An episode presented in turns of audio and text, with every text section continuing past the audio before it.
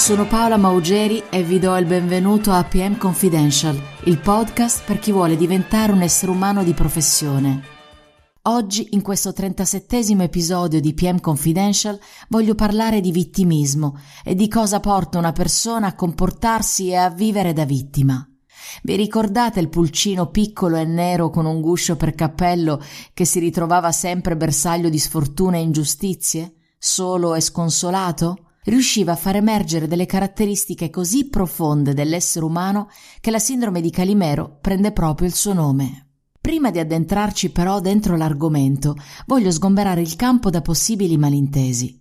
In questo episodio non parlerò di chi è vittima, perché ha realmente subito un torto, una violenza, un sopruso, un'ingiustizia. In questo episodio voglio parlare del vittimista, di colui o colei che si comporta da vittima, lamentandosi di qualcosa il più delle volte senza una reale causa o ragione, quasi volutamente. Il vittimista sente di non poter reggere il confronto in modo paritario e così, proclamandosi vittima e stilando una lunga lista di sfortune e malefatte, cerca indulgenza, ascolto, affetto e protezione.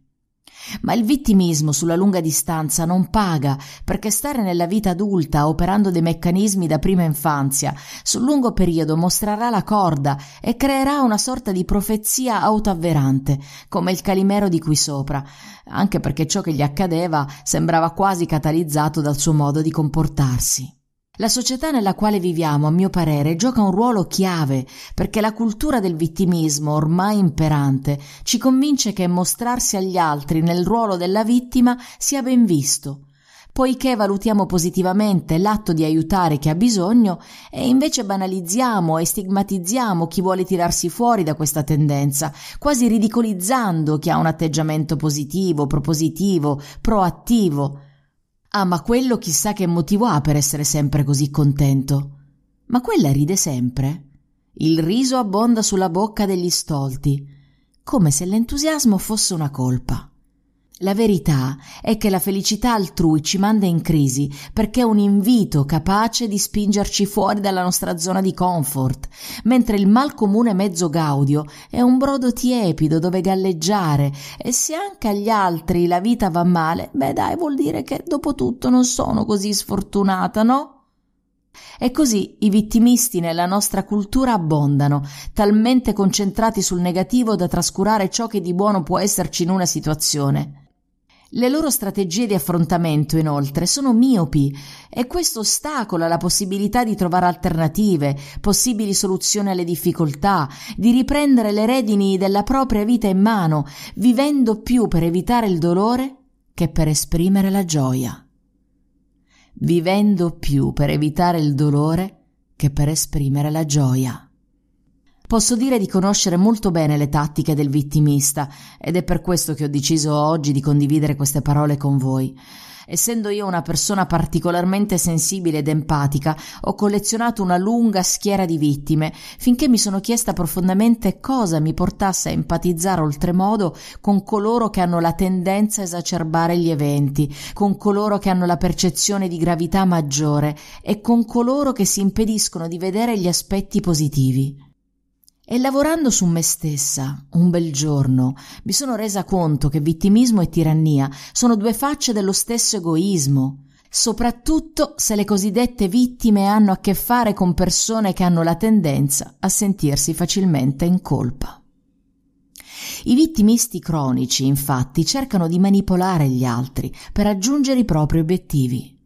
Ecco perché sanno riconoscere a pelle la persona più empatica e utilizzare questa empatia a proprio vantaggio, anche perché sono abilissimi nello stimolare il senso di colpa con quelle classiche frasi che ormai mi fanno scappare a gambe levate. Mi ripaghi così per tutto quello che ho fatto per te?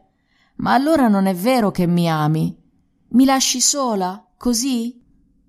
Ebbene, questo si chiama ricatto emotivo e da quando ne sto alla larga la mia vita è sbocciata. Anche perché se la persona non sta al gioco, il vittimista le attribuirà il ruolo di carnefice, confermando per se stesso, ovviamente, ça va sans dire, quello di vittima, perché in più di un caso il vittimismo è calcolato, coscientemente o incoscientemente, nasconde, come dicevamo prima, un ricatto morale. Immedesimarsi oltremodo, dunque, non va bene. Bisogna mettere dei confini.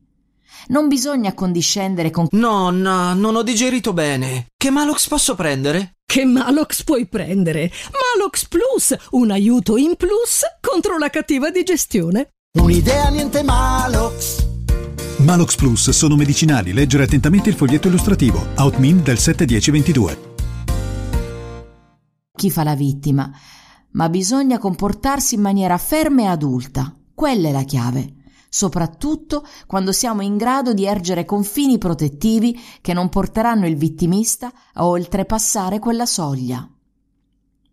Non immedesimarsi, non sentirsi in colpa e non farsi intrappolare dal fatto che nella nostra società chi si azzarda a mettere in discussione le azioni di una sospetta vittima viene visto come insensibile e senza cuore. Ma un comportamento fermo e adulto è davvero importante. Anche perché se c'è una cosa di cui ormai sono certa è che questo è il tempo dell'adultità e per crescere nello spirito e nella sostanza è importante assumersi la responsabilità della propria vita e cambiarne la narrativa. Non ce la faccio, non ci riesco, ormai è troppo tardi, avrei dovuto farlo prima, avrei dovuto capirlo prima, ma il comune mezzo gaudio. Dio santo, vi sono persone che fanno del vittimismo il proprio stile di vita perché essere o piuttosto sembrare l'eterna vittima può avere molti vantaggi. La vittima in un modo o nell'altro si salva dalla critica o almeno può contare sulla compassione e comprensione di molti, qualsiasi cosa fa, per la quale tutto quello che la vittima dice è verità, tutto ciò che fa è in buona fede, tutto quello che pensa è legittimo, per chi si considera vittima, inoltre, nulla è mai abbastanza. Potresti stare ad ascoltarlo per ore, ore e ore e non sarebbe mai sufficiente. Concluderebbe quella sorta di litania con Ma tu non mi ascolti mai. Quello che si presta al dibattito è il vittimismo come presa di posizione esistenziale che un fatto traumatico diventi un eterno biglietto da visita, non tanto per testimoniare un fatto terribile, piuttosto per poter ottenere dei privilegi che non si otterrebbero in nessun altro modo.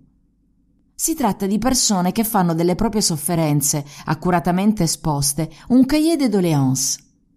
E allora ecco che cosa ho imparato. Questo è l'identikit del vittimista secondo la mia personalissima esperienza. La sua cifra stilistica è il lamento. È un disco rotto, in continuazione, costante, esibisce la sua carica negativa come fosse appunto un cahier de doléances.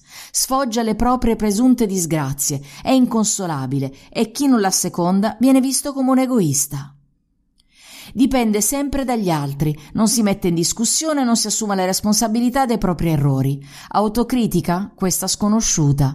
È sempre più facile distribuire colpe a famiglia, coniugi, colleghi, amici, governo. Si nutre di sospetto e sente un senso di esclusione costante. Si lamenta che non è mai ascoltato, personalizzando oltremodo non ha fiducia, è sospettoso, ipervigilante, sempre allerta, tutti vogliono fregarlo. Svaluta l'altro. A te viene tutto facile. Beh, ma tu sei stata più fortunata. Ma dai, da sempre a te le cose vengono semplici. In una società come la nostra, che gioca sempre al ribasso, il vittimista è comodo e quasi incoraggiato a rimanere nel suo cantuccio del metapino. Eppure nel mantra buddista del Sutra del Loto, la preghiera che si recita ogni mattina inizia con Ni-ji, che significa d'ora in poi. Basterebbero queste due parole per comprendere che il passato è un luogo dal quale imparare e non un luogo dove decidere di andare a vivere e che se hai tempo per lamentarti, hai anche il tempo per cambiare ciò per cui ti lamenti. Se questo episodio ti è piaciuto, ti invito a provare Humans, la mia piattaforma di evoluzione per restare umani. Impara a meditare e lasciati ispirare da grandi contenuti e da esseri umani che hanno deciso di ascoltare il proprio cuore. Per ora è tutto, ti mando un grande abbraccio, a presto.